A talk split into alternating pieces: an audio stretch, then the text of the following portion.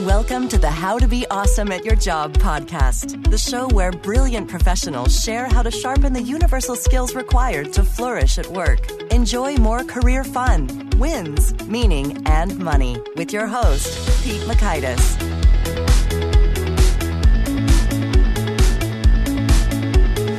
Hello, and thank you for joining us here for episode 112 with Dr. Jenny Brockis. Dr. Jenny is a expert when it comes to the brain and what makes it work well. So you're going to learn one, characteristics of the high performance brain. Two, why you should give your brain permission to wander. And three, key habits for daily optimal brain performance. So if you want to check out the show notes or the transcripts or the links to items mentioned, you'll find that over at awesomeatyourjob.com slash ep112. And while you're over there at awesomeatyourjob.com, I encourage you to check out some of the cool resources from the 10 Days to Winning at Work email course about slashing waste out of your work week, or the Gold Nugget email summaries, which have guest insights in quickly digestible emails, or other cool stuff over there at awesomeatyourjob.com. So here's Jenny's story. As a medical doctor, speaker, and author, Dr. Jenny Brockis is passionate about all things brain. Her mission is to become the Jamie Oliver of cognitive health, empowering others to create their own high performance brain that is optimized to help them work at their best. She works with those who seek to thrive in our increasingly complex world by translating the complexities of neuroscience into easily understood strategies that can be readily integrated into our busy lives. Here's Jenny. Jenny, thanks so much for joining us here on the How to Be Awesome at Your Job podcast. It's a pleasure to be with you, Pete. Well, I'm so excited to dig into so much of the good stuff that is covered in your book, Future Brain. And boy, it's so thorough. So it seems to me, you would know better than I. It seems quite comprehensive on what constitutes a high performance brain, which is a term you use often. Could you kick us off by saying, what do you mean by having a high performance brain? It's really using our brain in the way it was designed for so that we can optimize how well we do our work.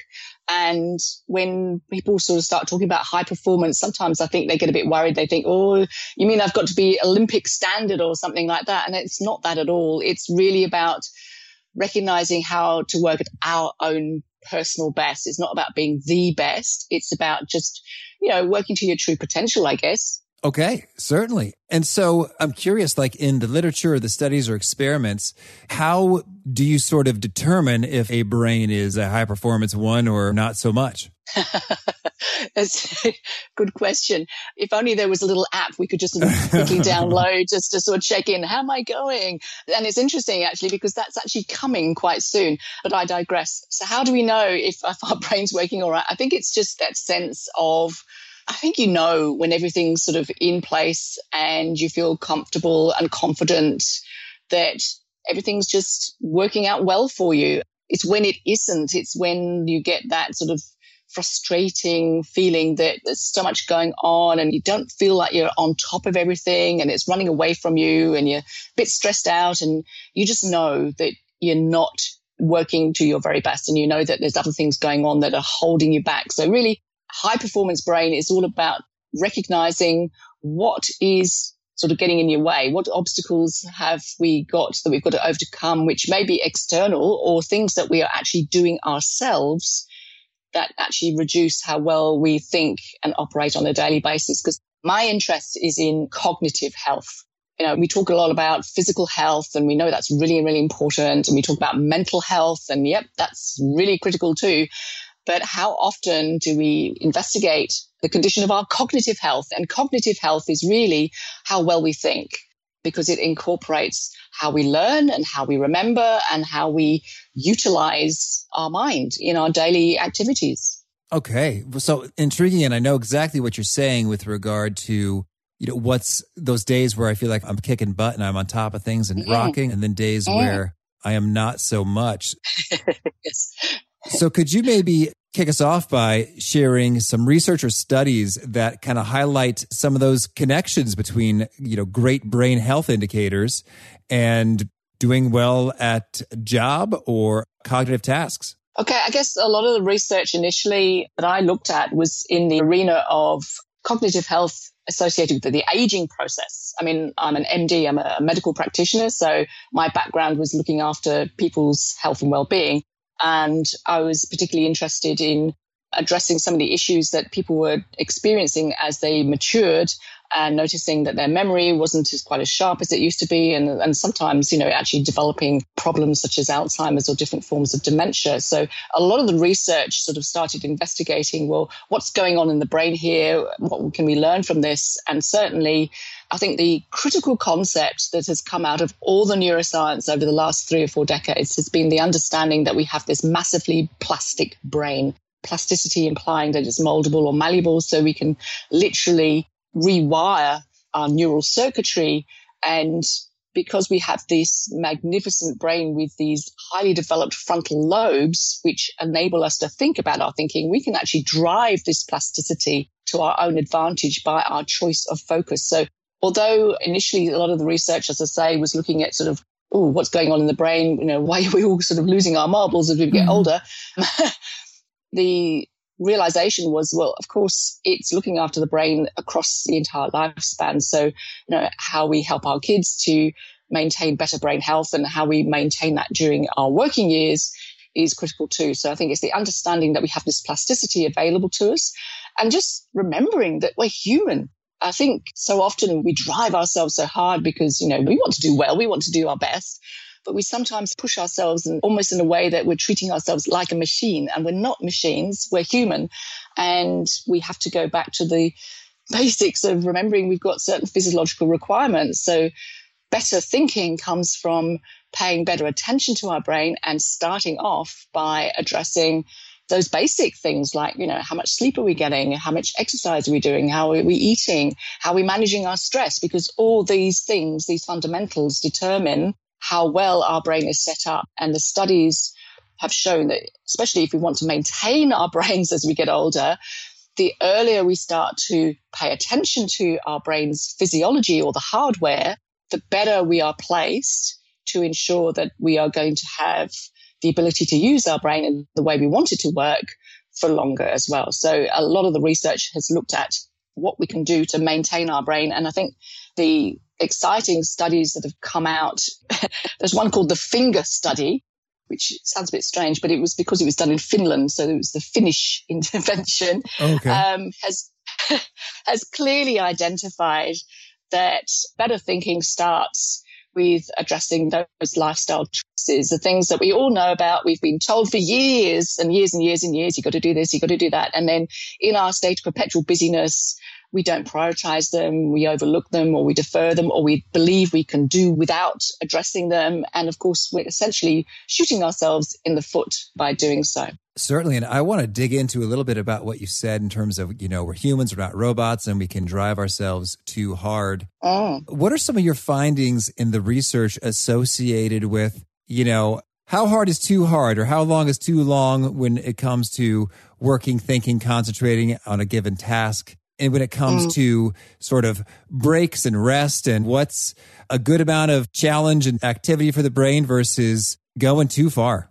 Yeah, absolutely. Well, the first thing is we're all unique, we're all different. So it's not sort of one rule applies to all. We all have to recognize how our brain is designed to help us work at our best. So what works for you may not work best for me, but although we can accept some underlying principles. And when we say sort of how long is too long or how hard, the research has clearly indicated that, you know, the way we pay attention or especially focus attention relies on us having enough mental energy to use our frontal lobes, especially the prefrontal cortex and our working memory. And this is a highly energy dependent area of the brain. And really, we're only designed, you know, from evolutionary terms to apply our focus attention in short, sharp sprints. So mm. rather than sort of thinking, right, I've got a big day ahead of me here. Let's crank it all up and just dive straight in and just work and work and work and work and work and work. Now, there are those times where you get lost in the flow and isn't that wonderful when it happens when everything's just swinging along and you lose all sense of time and everything's just falling in place and that's great but the rest of the time when we've got a trillion one different things to get done during the day what we tend sometimes to do is to think right just batten down the hatches and just keep working hard through all of them continuously until we can tick a few things off our to-do list. And that's actually working against how the brain was designed to work. So if we, I think just prioritize maybe two or three things, which are the most critical items to be addressed on any given day, highlight those and determine which one you're going to do first, and then allocate yourself a certain amount of time to spend working on that task. Now, and that's where it comes back to the individual differences because, and also the individual day, because I'm sure you've had the time where you know, sometimes it's quite easy to allocate 45 minutes or 90 minutes to a particular task and you just get on with it. And other times it's a bit of a struggle to go that long. So it's about, again, working with your brain and recognizing what's actually going on inside your skull and thinking, okay, if I've been working hard for 45 minutes to an hour, mm, it's probably time to just take a little break because we are exhausting our brain's energy levels quite quickly. And the temptation is to continue on pushing through, especially if you're nearly there and you think, oh, you know, it's five o'clock and I really would like to get home on time. So I think if I just push on and do another 20, 30 minutes, I'll get this done. Yes, it's tempting to do that, but in fact, we might be better off to take that short break. Now, how long you take that break for, again, is up to you. Ideally around 15, 20 minutes. But even if you just take a five to 10 minute break, it just gives your mind that time to reboot, refresh and re-energize so that when you come back, you're feeling much more refreshed and able to say, right, now I'm ready to nail it and just get the work done. They've shown that, you know, once we've worked sort of beyond eight hours a day by adding on an extra four hours, five hours. I mean, some people work incredibly long hours. We're actually getting less and less efficient. And that's why I think we're sometimes seeing different companies around the world now experimenting or trying out shortening working hours. Now, I guess they've also got a different agenda here sometimes too, because they're saying, well, we don't want people wasting time. We want them to be sharp and focused. So let's get everybody doing a six hour workday and that's it. And I think because, you know, they're saving money because if you're not paying people to be there beyond that time, obviously that's an economic decision, but it's not necessarily allowing people to work at their best because unless you give your brain a few little breaks during the day, the research shows that, you know, productivity falls, efficiency falls, and we're not doing our best work. Oh, thank you. And I was going to ask, you know, for those very intervals, there is some variability, you know, brain to brain, mm. but you're mm. suggesting that somewhere in the 45 to 60 minute window is about right for our brains designed for sprinting, followed by Absolutely. a five to 15 ish minute break to recuperate for the next sprint. Yeah, that's right. And what people often say, well, what should I be doing? You know, I say, you know, give your brain a break, give your brain a break. We all need a break. And they said, what should I be doing in that break? And I said, well, anything that doesn't require a lot of focus because you've just been applying that focus very, you know, attentively to the particular work you've just been working on. So now it's time to pull back. And this is the time to maybe get up and have a stretch, maybe walk to the water cooler, grab a coffee, have a brief conversation with a colleague, but you don't want to be immediately going on to more heavy focus work. So sometimes I get asked, well, is this the time I should catch up on emails? And I think, uh, well, you could, but ideally not. Because, you know, for me, dealing with stuff like that is class B or class C mental activity, but you're still engaging your brain at that certain level. So really, you're trying to literally uncouple from your focus just for that brief time get up and just go outside for a five minute break. Do anything that's different that doesn't require you to be focused on anything in particular if you can. Okay, so the key then is any number of things might work so long yeah. as it's not a intense piece of mental focus. I guess I'm wondering is there like an opposite of mental focus, like complete mental rejuvenation, scatter, non focus? yes, there is. What is that called? Yeah. What do we do? Well, when we go offline, when we sort of, you know, we go into this sort of mind wandering state, and that's wonderful, especially if your type of work requires, uh, you know, a high degree of creativity or novelty where you've got to come up with new ideas and stuff. Trying to use your focused attention all the time is counterproductive because you're only allowing your brain to follow one route. And really, we've been designed to have two different routes available to us. And the second route is this sort of subconscious linkage of making new associations work together. And to achieve that, we need to allow our brain to mind wander, go off down the little rabbit hole or something. So taking time out to sometimes think about our thinking because mind wandering comes in two different flavors as well. There's the mind wandering that you're not really aware of and your mind's going all over the place, but you're not conscious of it. But we've also got this sort of conscious mind wandering where you actually allow your mind to disappear off, but you're following the trail, if that makes sense. You're following the breadcrumbs. And that is sometimes really helpful to sometimes go, oh, it helps us to make those new associations and come up with greater insight. And the one thing that we're often missing in our busy workday is time out to think. And I think what we can do to help ourselves there is to stop the, you know, press the pause button on being so busy all the time and book an appointment. And again, it doesn't have to be a particular brain break, but you might just decide, okay, how am I going to set up today? I need to just think about things for a while. So press the pause button, shut the door, switch off the mobile phone or switch it to silent just for a moment and just take that little bit of time out just to pause, reflect and allow yourself that deeper inward thinking time because that's the time where we sometimes come up with our insights and reflections on what's working well, where we need to go, what else we need to do, who we need to be talking to. So that thinking time is really critical. And if we miss out on it, then we're just sort of skimming around superficially doing our busy tasks, but not necessarily reflecting on how well we're doing those busy tasks or allowing ourselves to come up with those new and exciting ideas.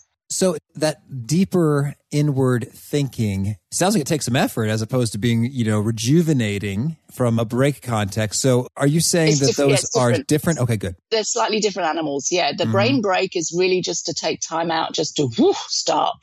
Whereas the thinking space is that time out where you're using your thinking, but in a looser, less focused way, just to pause and reflect and going deeper you know, people talk about the need for greater critical thinking and really we achieve that by stepping back and just sort of contemplating our navel, for want of a better word, just to allow ourselves to sort of really take that deep dive into checking out, well, how things going here? Am I on track? What else do I need to be doing?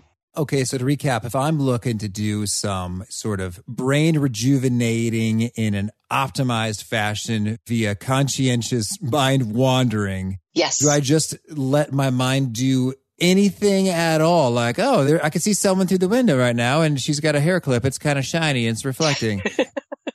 Is that all I'm doing? Just letting it do whatever? I'm not sure that's terribly useful. yeah. Um, you never know what that hair clip might inspire it is allowing yourself to take that little break and just sort of stop consciously thinking so hard when we're giving ourselves a brain break and allow yourself just to wander off.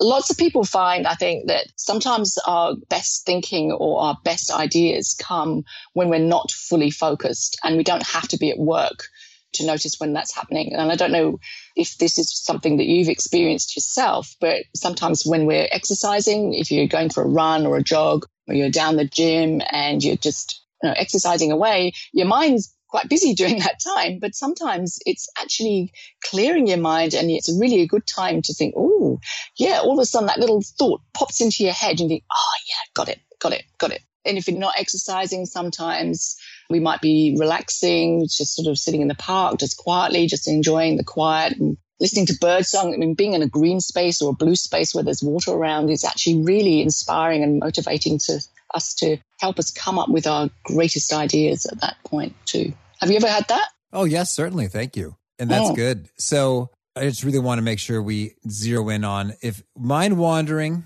it's more so maybe it sounds like you're saying just not putting a whole lot of effort at all into what my brain yeah. is doing. Yes. And so it might drift over to the hair clip, but yes. I need not, you know, ponder the hair clip. I just like, I noticed that, then I noticed something else, and then I noticed something else, then it's fine. Yeah, absolutely. And it's the art of noticing. I think, you know, we're living in a world where we've become so intent on filling every nook and cranny of our waking day, sort of looking at something, but not necessarily noticing what else is going on around us. And I'm, I'm talking here about, you know, our engagement with our technology As soon as we finish doing a particular task, we're often checking our email, you know, updating our news feed and things like that. And we're constantly engaged with screen time. And unfortunately, that sometimes means that we're not getting the bigger picture that's around us. So I think taking time out to notice what's going on in our environment is really, really important. And we do that by putting everything down and moving away from it. Okay. Thank you. Well, so now we talked about the break time well, and now you've actually delineated 12 factors that impact brain health. So mm. we don't have time to hit all 12, but maybe you no. could share with us of these, you know, which one or two or three do you think can give us the most brain performance boost, you know, per, oh. I guess, unit of effort that we have to exert to get it? And so, what are like the no brainer, absolute uh, no brainer? okay.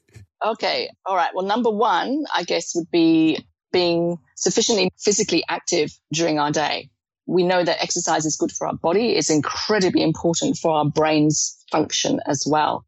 And a lot of research has indicated that too much sitting is actually very detrimental to our bodies and our brains too. And research from Mayo Clinic sort of related it and said, you know, sitting is the new smoking, which is terrible. it's mm-hmm. not good for brains because when we're sitting for prolonged periods of time, obviously the blood flow towards the brain is being compromised. You're not getting the same level of blood delivering the oxygen and the nutrients that the brain needs. And so we'd be stagnate sort of essentially in our thinking skills. So sitting for too long, especially is particularly unproductive. And I think the message about the need for greater physical activity is starting to really permeate and be more broadly accepted in the workplace, which is great. I mean, the, the type of work we now do obviously has changed enormously over the last few decades. And of course, that has contributed to why we're sitting so much more. So it's making a conscious choice to say, am I physically active enough in my working day? Now, I'm sure you've probably heard, you know, the need for 10,000 steps. And a lot of people right. use these fitness trackers to, you know, am I moving enough? And while aerobic activity is the gold standard for priming the brain for better performance and aerobic being huffy puffy, let's get the heart rate up. So you're, you're breathing rate up and things like that while 20 to 30 minutes of aerobic activity is what they say primes the brain. If you do the exercise, especially early in the morning, that gets your brain ready to work better for you during the day. It's what you do during the rest of the day that also counts. And what's really helpful is now the understanding that all physical activity contributes to this. So while some people, you know, are gym junkies, you know, they love exercise, it's not an issue for them. A lot of people, you know, they're time poor, they've got difficult schedules. You know, getting out and doing the exercise is a challenge for many people. They don't like it. You know, they're allergic to lycra or whatever. Um, oh. It's understanding that just standing up helps to improve your level of attention and alertness. So, you know, stand up for your brain. And that's why, you know, we now see the introduction of these variable height desks. I'm using one right now talking to hey, you and standing. Wonderful. I'm glad I was standing, standing, for this one. Last one I excellent. wasn't, to be honest. Oh, there you go. because it changes so much. It changes how well we breathe. You know, it changes how well we think and people find it easier to concentrate when they're standing. But, you know, standing for prolonged periods isn't necessarily good either. Some people get backache. And that's why the variability is so useful. So you can sit for some time and stand for the rest and it works perfectly. So it's what works best for you, but also looking for opportunities just to move around more. So standing meetings have become increasingly popular. It's great for making meetings actually more useful because so many people hate meetings because they just think they're a complete waste of time. So stand up meeting, nobody wants to stand around for too long. So it keeps the meeting nice and short everybody's paying better attention. And if you've got the agenda worked out, hopefully you can make the meeting work for you. And a lot of people tell me that walking meetings are now being introduced more often too. And that's useful if you're having a one on one where you need to have, you know, a deeper, more meaningful conversation with a person, getting together and then going for a walk, grabbing a coffee if need be, and just having a chat has been shown to really enhance what you get out of that conversation. So, you know, standing in a meeting, walking in a meeting, all these things are helpful. Choosing to look for the opportunities to stand up more for our brain. And, uh, you know, it could be while you're on the phone, while you're on a conference call, while you're doing a podcast, all these things. It's about taking the opportunity to stand and move more during the day. And so that is the number one tip. The second one is to get more sleep. Okay. We are in such a sleep deprived state so much of the time. A lot of people have forgotten what it's like to have a good night's sleep. You know, people are perpetually tired. And we think that, you know, we've got so much to do. So the temptation is to stay up late to do a bit more work or to get up early, get into the office nice and early so we can do more work there, more work, work, work, work, work. And so we're shaving off time when we could be at home resting and asleep. And why do we spend a third of our lives asleep? Because what the research tells us is the critical time for consolidating all those long term memories that our brain wants to keep for the longer term. It's important for deepening our understanding of all the information we've been taking in. It's critical for emotional regulation. And I don't know if you've have you got children Pete? well, no, I remember. I'm, think, I'm, thinking about my mom. Okay. When I was in a mood as a child, that was her go-tos. It's like, when was the last time you ate and how much sleep yeah. have you had? yeah, exactly. Exactly. So if we're sleep deprived, we're a bit cranky, we're a bit irritable, and we're certainly not thinking at our best. And the first thing that goes is our ability to pay attention, and our concentration, our ability to learn information and retain it for longer starts to diminish it's been shown that if we are consistently getting sort of less than sort of five, five and a half hours of sleep every night, we're not only building this chronic sleep debt, as it's called, our brain starts to do weird and wonderful things. We start to create false memories, which could be rather tricky. You know, this is where you think you've done something or completed something or sent off a, an email, but you haven't. You know, your brain's created these false stories that you believe are true. So sleep deprivation can start to do weird things to us. And it's also been shown to really muck up our entire system.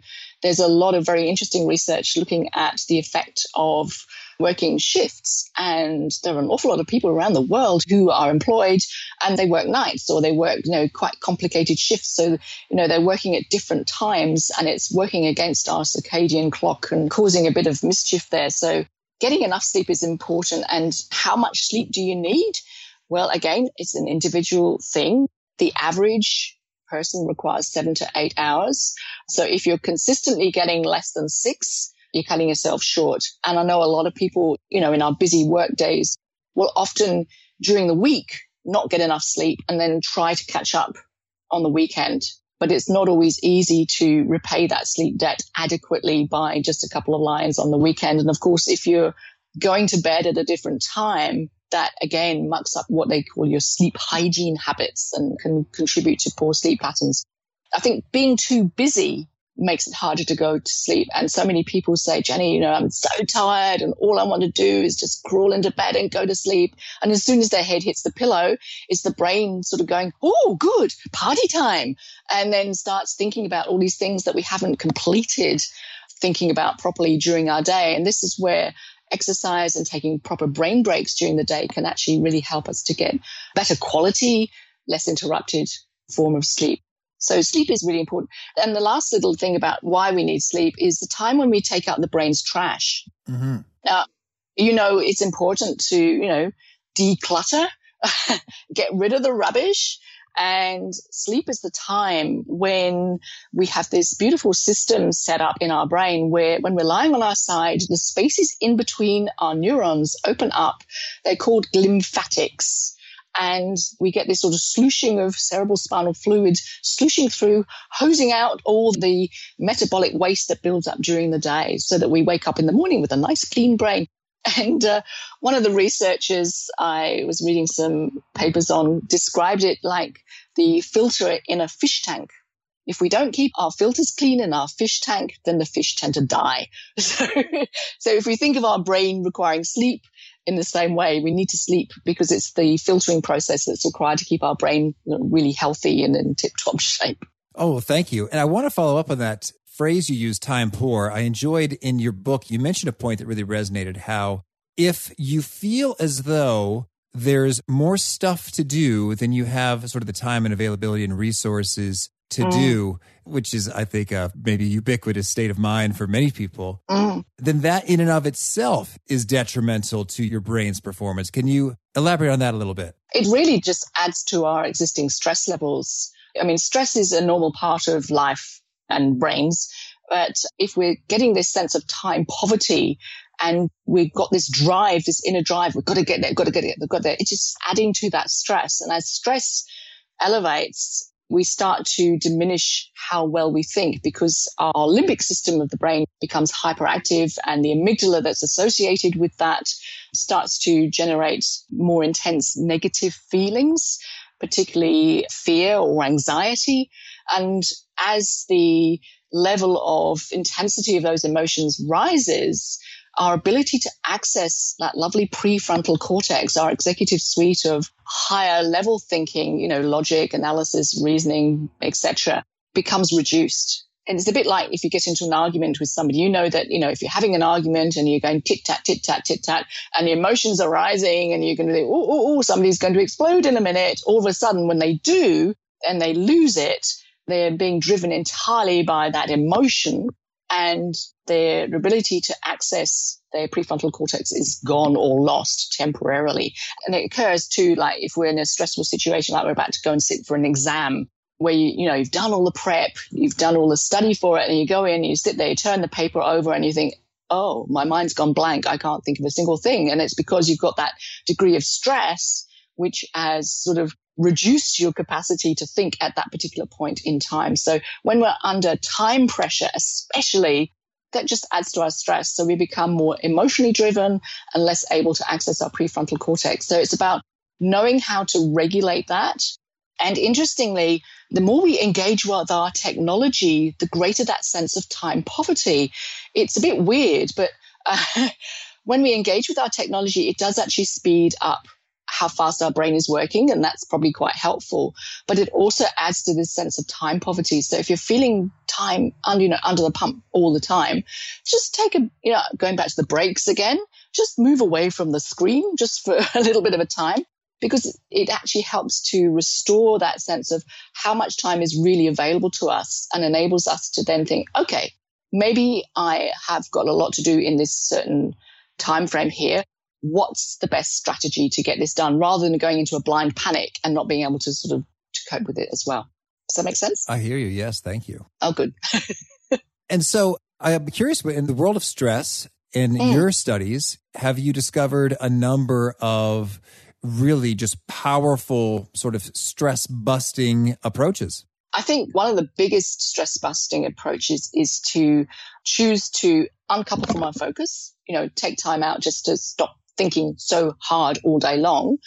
And the other thing which has become increasingly popular is to become more mindful.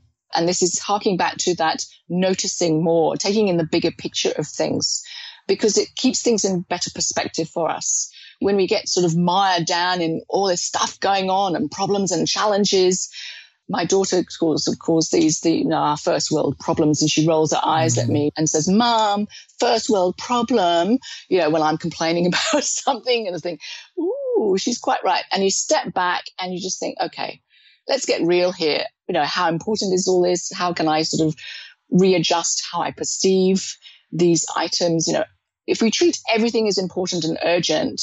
Then it becomes a complete mess. It's about really sort of stepping back and saying, what is appropriate here and developing that skill set to be more mindful, just noticing what's appropriate at this given moment is really liberating. And a lot of people now practice mindfulness meditation, as it's called, or different forms of meditation. And I think it's not a panacea, but if you're into exploring it and giving it a go, it can be a fantastic way just to quieten down and still that noisy mind that we work with the rest of the time just to it's about sort of clearing the brain fog. That's sort of how I see it. It's just taking that time out just to allow things to go still because then all of a sudden you regain that clarity of thought rather than getting caught up in that state of perpetual busyness. I know Steve Jobs the late Steve Jobs was a meditator. He meditated for 45 minutes every single day. And he's quoted as saying, you know, when you still your mind, you can see things so much more clearly.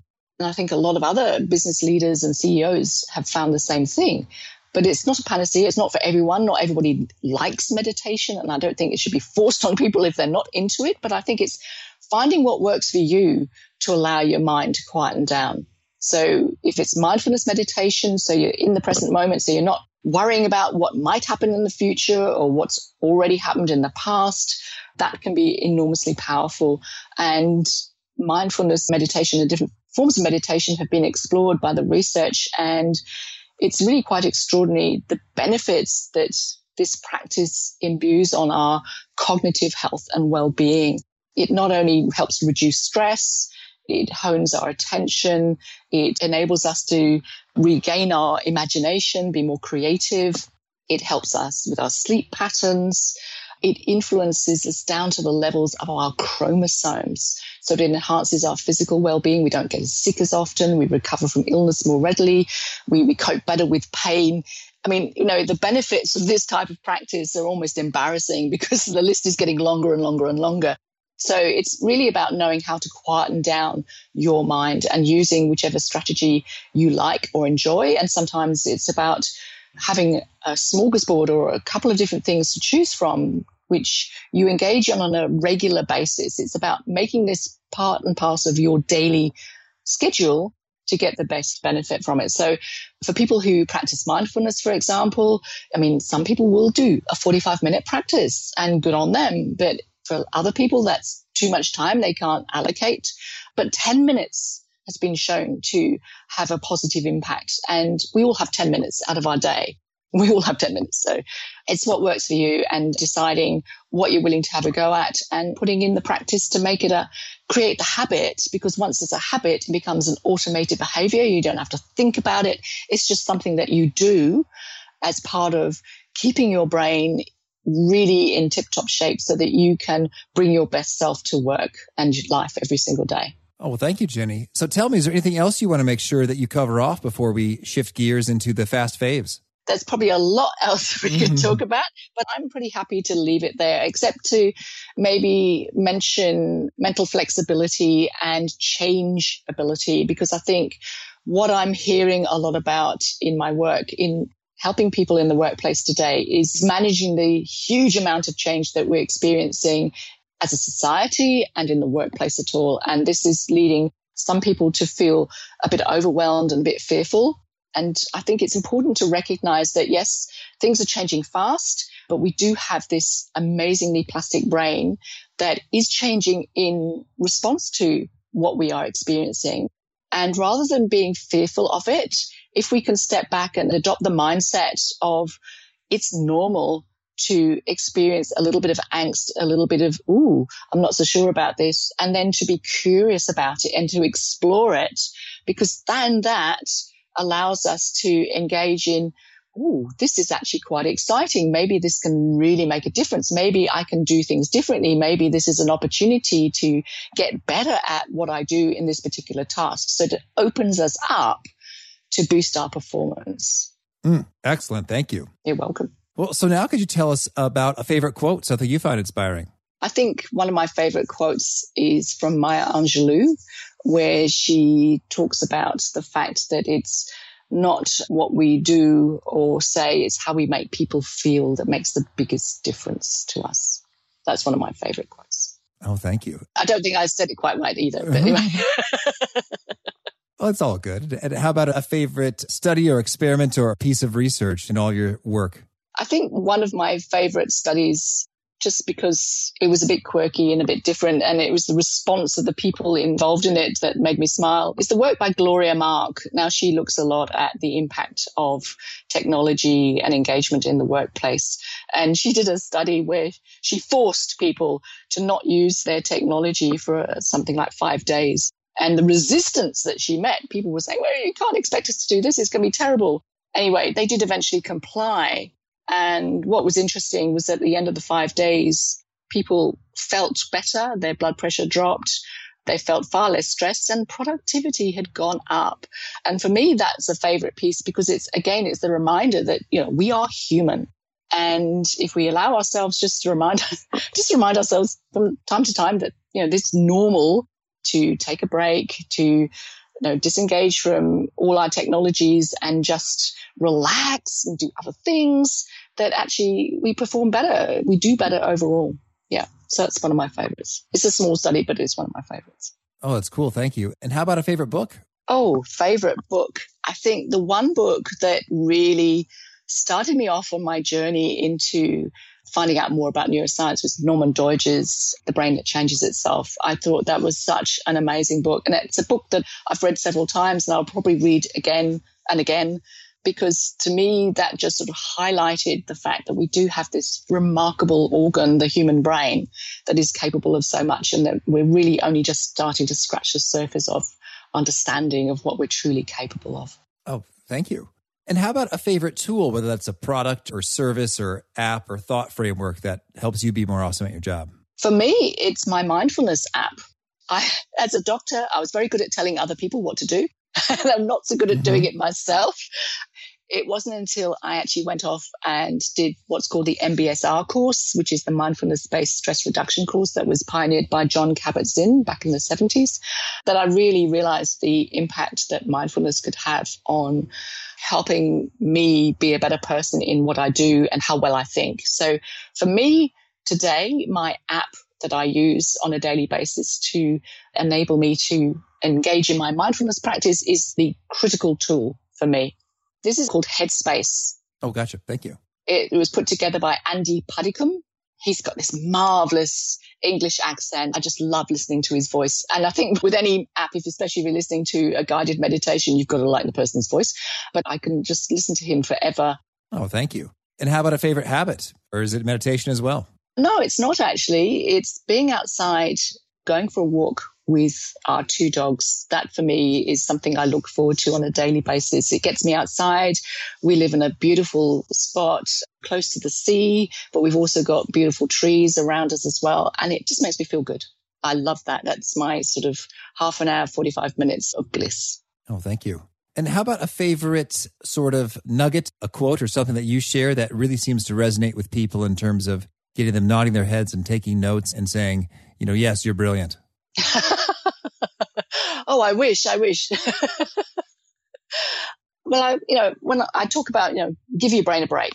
And I think sometimes and that's often in relation to monotasking and things like that. So avoiding multitasking because we're asking our brain to do something it wasn't designed for. So I think, you know, just give your brain a break is one of my favorite quotes. Oh, thank you. And what would you say is the best place if folks want to learn more, see what you're up to, or get in touch with you? Where would you point them? straight to the website, which is simply drjennybrockis.com. So it's DR for doctor and then my name, J E N N Y B R O C K I S dot com. Oh, excellent. Thank you. And do you have a final challenge or call to action you'd issue forth to folks seeking to be more awesome at their jobs? I think it's all about looking for what's next, staying curious and standing up for your brain. Mm. Thank you. Well, this has been so much fun. I really appreciate you taking the time and digging into some of the research behind the common sense and putting more of a point to it. This has been a treat, and I just wish you tons of luck in all your work. Thank you so much, Pete. I've really enjoyed our conversation.